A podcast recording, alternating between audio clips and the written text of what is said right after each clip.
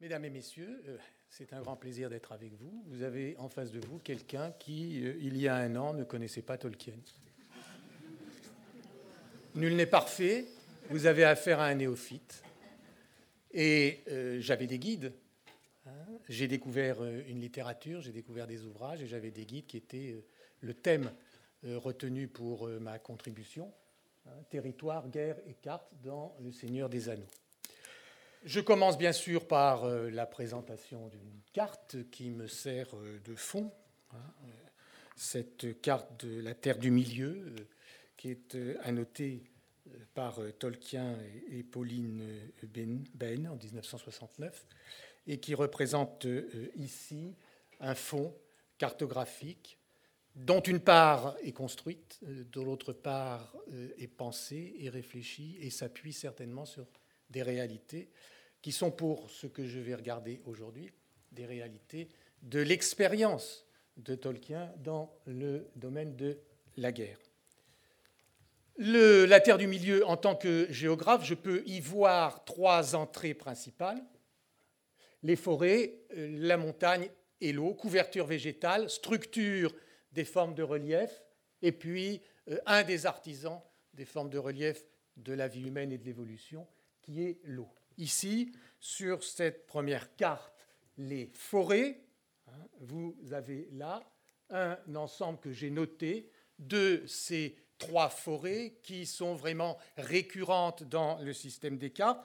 La vieille forêt, je retiens simplement qu'elle possède une réputation d'étrangeté, car les hobbits euh, craignent de s'y aventurer, les arbres y paraissant vivants, tel le vieil homme Saul. Vieil homme Saul qui permet alors d'aborder quelque chose, euh, un thème dans la littérature de Tolkien, qui est la botanique. D'autres l'ont abordé, bien sûr, mais euh, cette euh, botanique permet de rattacher une grande partie de l'approche physiographique du paysage de Tolkien dans les couvertures végétales, forestières ou non, des espaces de l'Europe occidentale, comme le montre aussi la forêt de Lorient, la deuxième que j'ai euh, isolée euh, ici, l'une des plus belles de toute la terre du milieu, notamment grâce à des arbres merveilleux qu'il appelle des malornes. Je ne rentrerai pas là dans euh, le, vocabulaire, sauf quelques aspects de toponymie ou de sylvonymie, hein, les noms de forêts. Les malornes, ces malornes qu'il décrit comme des arbres argentés dont on peut penser que ce sont des trembles ou des saules qui peuplent les zones, euh, qui habitent les zones un peu humides. Et euh, des arbres, mais aussi de merveilleuses plantes. hein, comme euh, euh, euh, présentant des petites fleurs, comme des petites fleurs comme l'élanor ou le néphrédile, petites fleurs dorées pour la première, certainement euh, euh, assimilées à des boutons d'or, petites fleurs pâles pour la seconde, dont il dit que c'est une fleur de l'hiver, certainement un, un perce-neige. Et on a donc là la naissance chez Tolkien d'une liste euh, de plantes dont on peut ensuite, si on est phytogéographe ou autre, voir que ce sont des cortèges végétaux. Et en particulier, il y en a une qui est citée un peu plus loin, euh, qui est la jacinthe des bois, et qui est une plante typique, vous diront les phytogéographes, une plante typique des cortèges floristiques atlantiques. Donc on a là un ancrage de la forêt de Tolkien dans son monde euh, atlantique. C'est euh, la forêt de la Lorient, la forêt de la Lorient toujours, hein, qui était habitée, les, elfes habitaient euh, des plateformes au sommet des arbres. La forêt de Fangorn, elle est intéressante pour moi parce que euh, dans l'analyse qui en est faite, elle est le vestige d'une plus grande forêt qui jusqu'au deuxième âge, Premier âge, deuxième âge, évolution des paysages, nous l'avons vu hier dans une des conférences. Là résidaient des bergers, des bergers des arbres, des arbres qui le euh, protégeaient. Et au troisième âge, hein, euh, à la fin du troisième âge, se, déroule une partie de l'action du Seigneur des Anneaux. Et puis la forêt de grande peur, les récits des hobbits hein, faisaient état de la prolifération des hommes dans le pays et du nombre tombé sur la forêt, de sorte qu'elle s'enténébra et prit le nom de Grande Peur, cette forêt qui s'appelait Vers le Grand autrefois.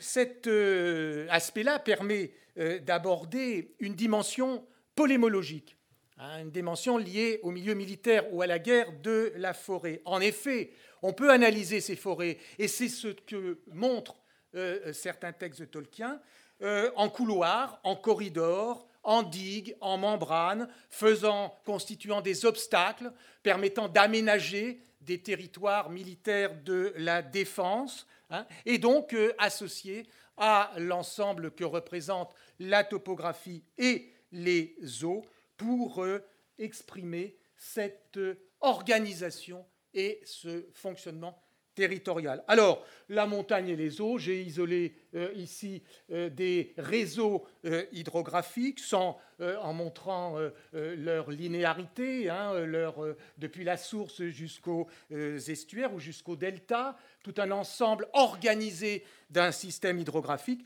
auquel répond des alignements de montagnes qui présentent pour certaines déesses caractéristiques des vieilles chaînes hercyniennes, mais aussi des curieuses virgations ou même des angles droits comme ces forêts euh, qui euh, délimitent là le euh, plateau du Mordor et dont on verra après une forme d'interprétation.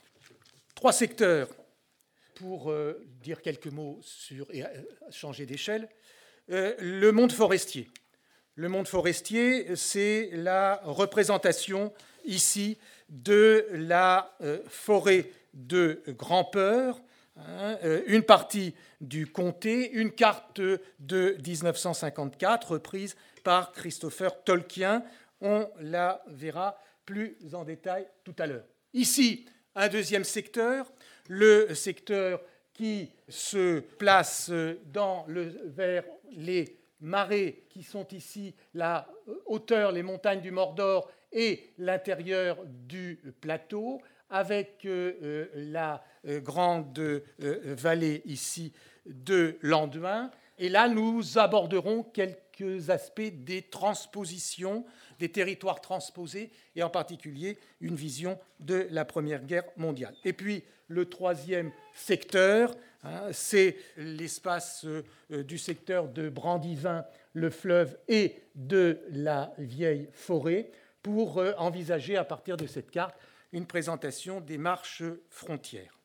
Je pars de cette, je, prends cette carte, je l'élargis et je euh, m'intéresse ici à cette partie-là qui représente le cours du fleuve, la forêt et la lisière, le tracé d'une grande haie ici et des éléments toponymiques qui introduisent l'utilisation humaine comme des portes, des passages, un castel, un village et des ponts.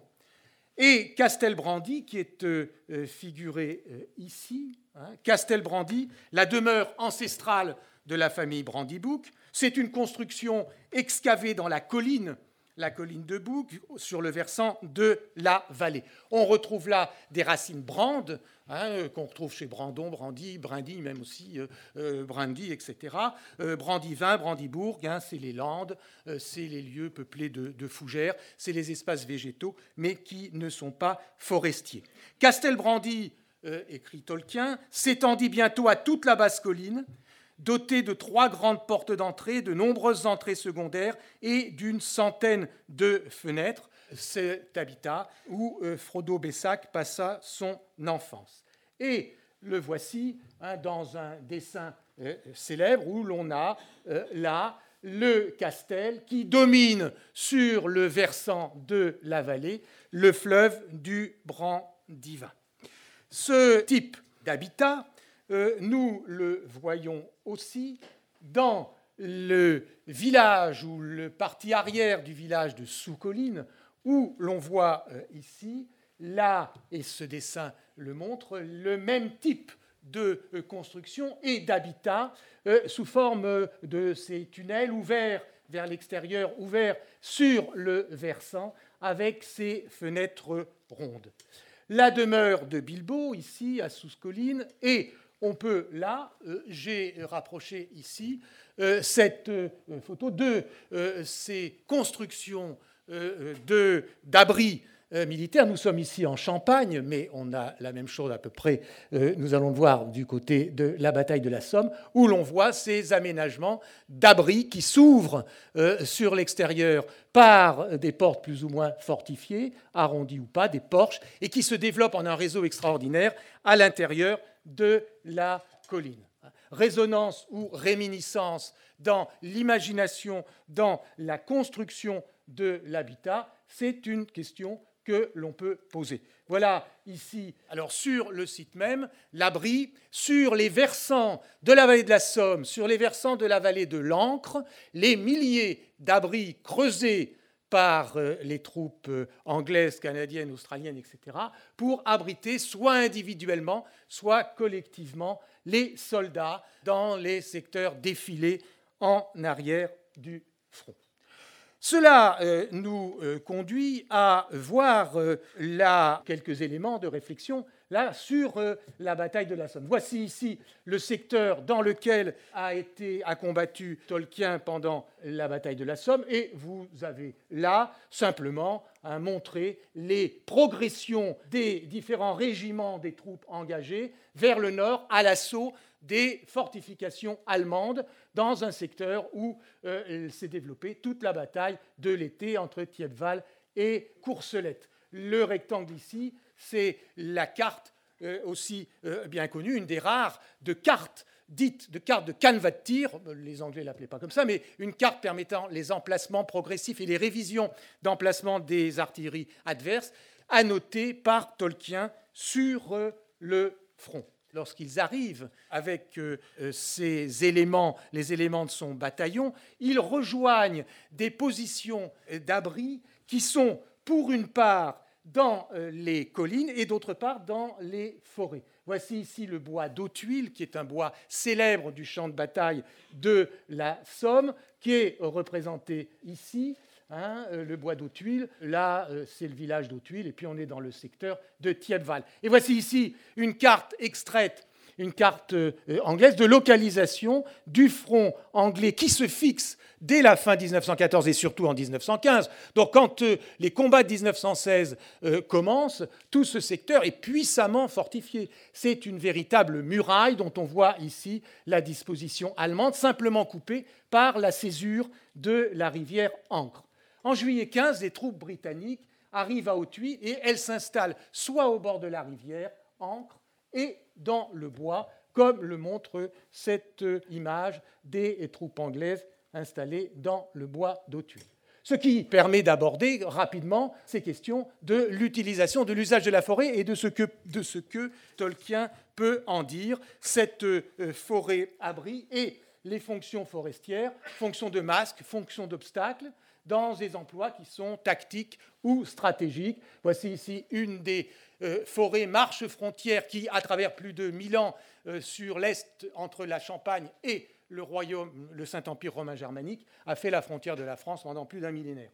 Ici, la forêt masque, je prends euh, l'exemple de la forêt de Grand-Peur. Et vous avez à droite un agrandissement de cette carte montrant la euh, construction, le dessin euh, de la carte, de la vision aérienne de la carte et de ce que finalement est représenté ici par euh, le dessus de la forêt. Le dessus de la forêt, le toit de la forêt, hein, qu'on appelle la canopée, vue de toit, là la canopée vue du dessous, qui est la voûte, là le mur ou la lisière de la forêt. Donc finalement, la forêt est une enceinte, une enceinte plus ou moins fermée. Je ne rentre pas plus loin dans le détail euh, de ce le rôle qu'elle a pu jouer, mais d'une enceinte plus ou moins fermée qui compose un des éléments de la conduite des opérations, comme par exemple les installations en lisière ici, un campement à la lisière des bois.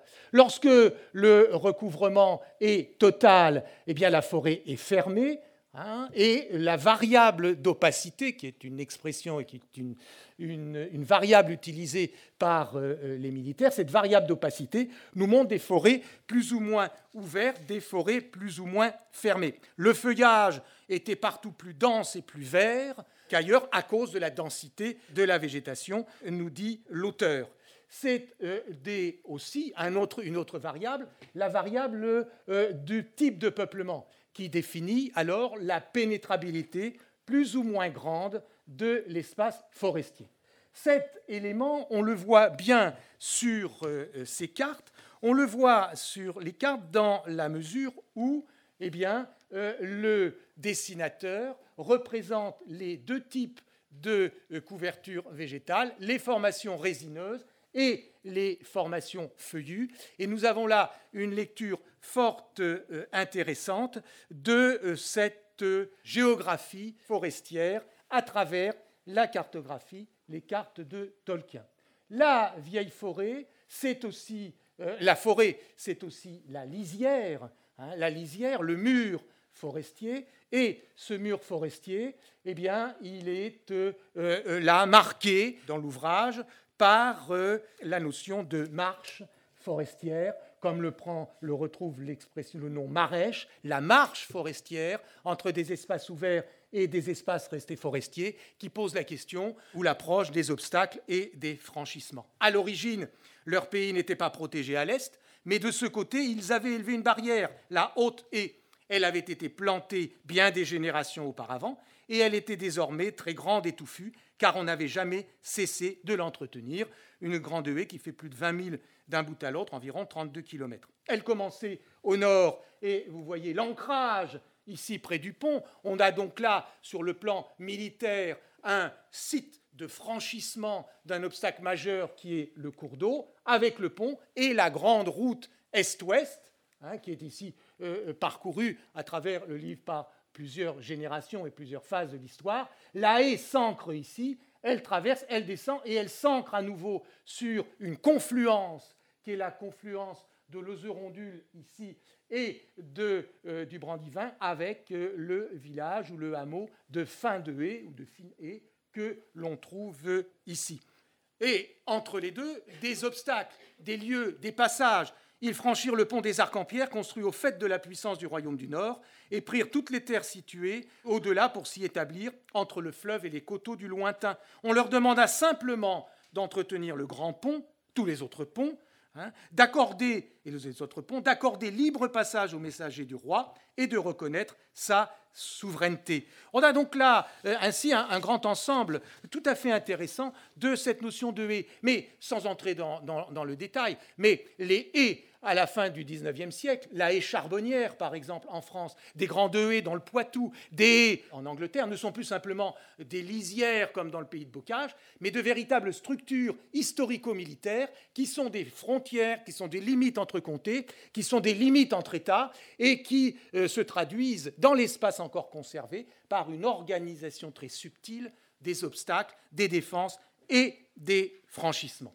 l'emploi de la guerre, l'emploi de la forêt, et alors là, on le voit dans de très très nombreux euh, témoignages, je ne vais pas rentrer dans le détail ici, mais c'est l'emploi de la forêt. Et vous avez ici une carte postale célèbre allemande montrant la terreur qui s'empare des soldats lorsqu'on est amené de passer d'un espace ouvert à un espace fermé. C'est un peu la forêt de grand-peur, cette forêt qui, par sa masse, par sa fermeture, par la notion de closement, d'enclos, eh bien, euh, crée ces notions de panique qui naît, qui atteint les troupes quand elles se trouvent à découvert entre des haies et des bois qui leur masquent la progression de l'adversaire.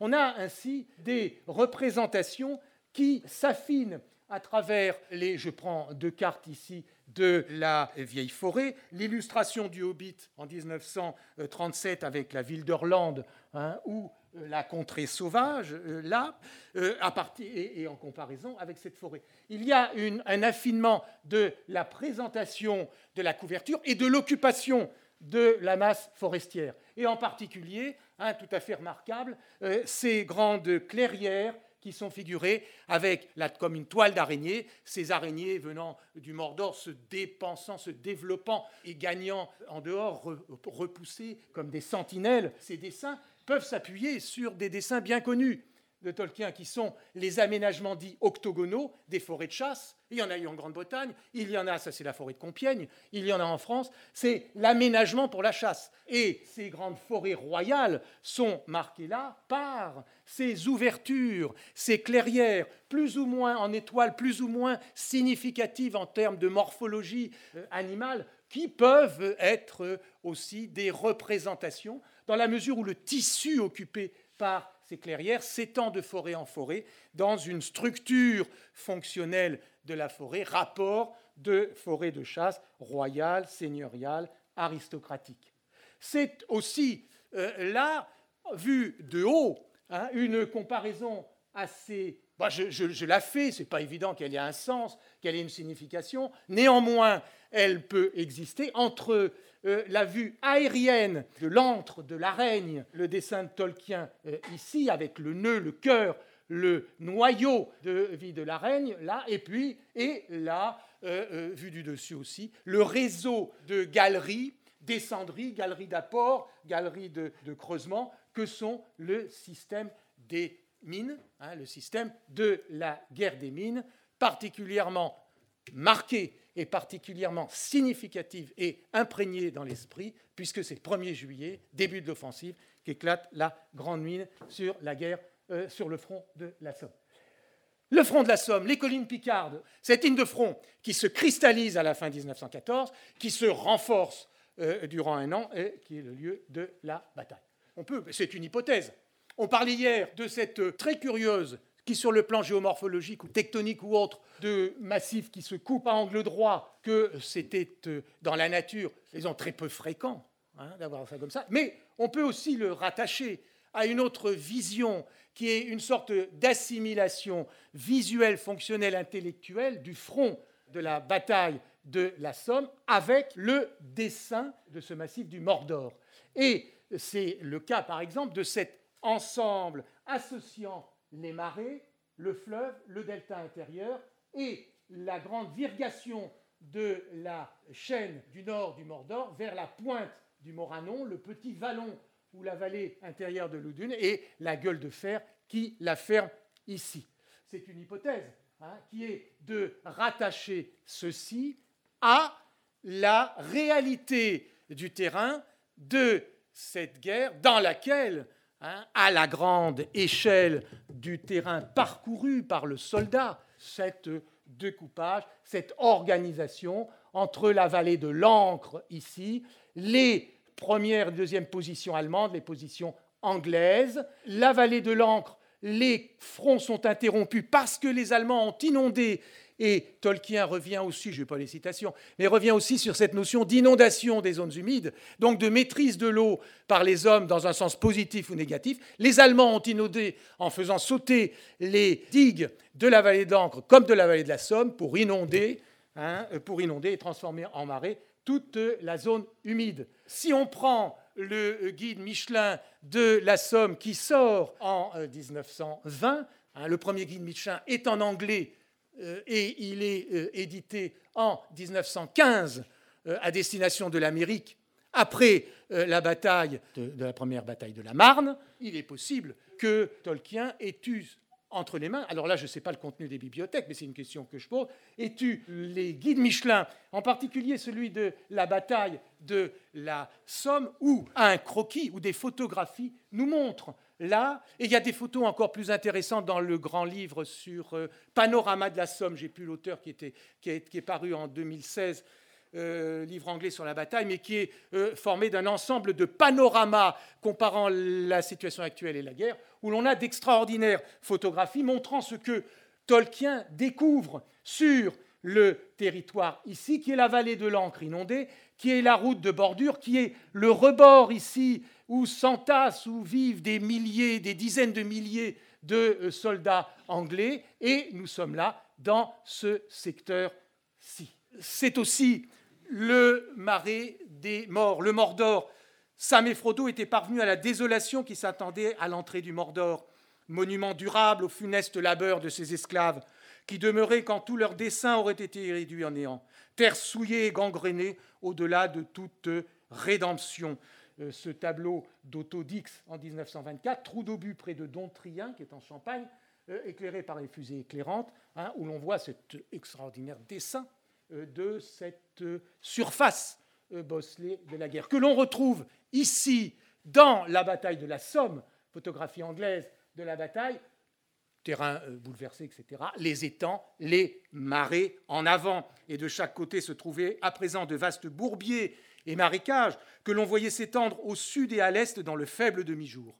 Des brumes fumées et tourbillonnées au-dessus des mares, sombres et répugnantes, leurs relents suffocants planaient dans l'air immobile.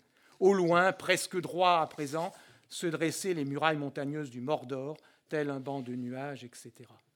C'est aussi dans la vallée, pendant un instant, l'eau sous ses yeux prit l'aspect d'une vitre crasseuse, comme une fenêtre par laquelle il regardait, de fiers visages, de belles gens, des algues dans leurs cheveux d'argent. Frodo et Sam rampèrent jusqu'à une grande cuvette quasi circulaire, au bord relevé du côté ouest. Froide et morte, elle abritait en son sein une immonde flaque de boue, huileuse et multicolore. Ils se tapirent au fond de ce trou malsain, espérant ainsi échapper à l'attention de l'œil.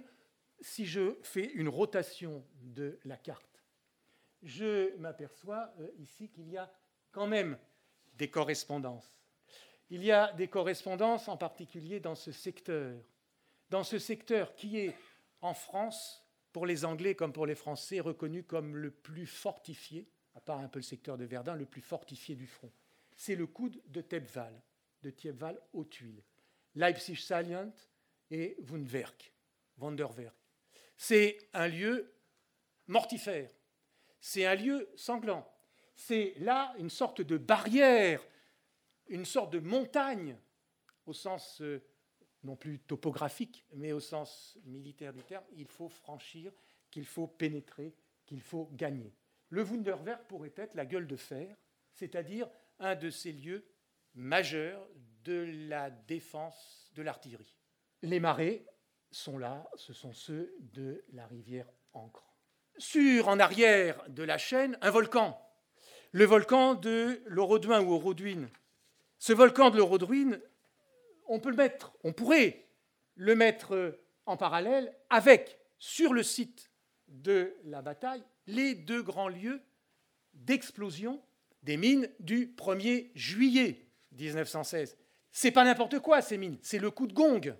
C'est le coup de gong qui lance l'offensive. En quelque sorte, l'éruption de la mine, comme l'éruption du volcan, nous pose là des questions intéressantes sur euh, des réminiscences, des rejaillissements hein, euh, d'événements enfouis et vécus. Nous évoquions hier le fait que les bombardements s'entendaient, hein, les ronflements comme les tremblements, euh, jusqu'à étapes, jusqu'au nord et presque jusqu'au sud des îles britanniques. Situation aujourd'hui, hein, Lochnagar cratère, près de la Boisselle, le voici, et puis le voici ici, parcouru juste après l'explosion, quelques temps après l'explosion, par des soldats. Le plateau en arrière de l'Audruin, le plateau du Gorgoroth, c'est celui qui est euh, la photographie là, c'est la fin de l'offensive, ou le premier arrêt. Nous sommes en août, ça se calme un peu, avant la reprise en automne. Et voilà le paysage qui s'ouvre vers le nord, sur la route de Bapaume, la grande route médiévale, la route romaine. Hein, elle est totalement détruite, le paysage est totalement détruit. Ce pourrait être dans les descriptions le plateau de Gorgoroth, cette ligne, ce lieu où, le 8 novembre 1916, Tolkien euh, est rapatrié. Et je rappelle, ça a été rappelé qu'en quatre mois, son bataillon a perdu 600 hommes, 60 morts, 450 blessés, 74 disparus. Je terminerai par euh, vision transposée ici de ce que euh, eh bien, moi-même, j'ai perçu un peu comme cette route de Bapaume, hein, euh, lorsque les chaînes du Mordor ont été franchies par les troupes anglaises en août 1916. Je vous remercie.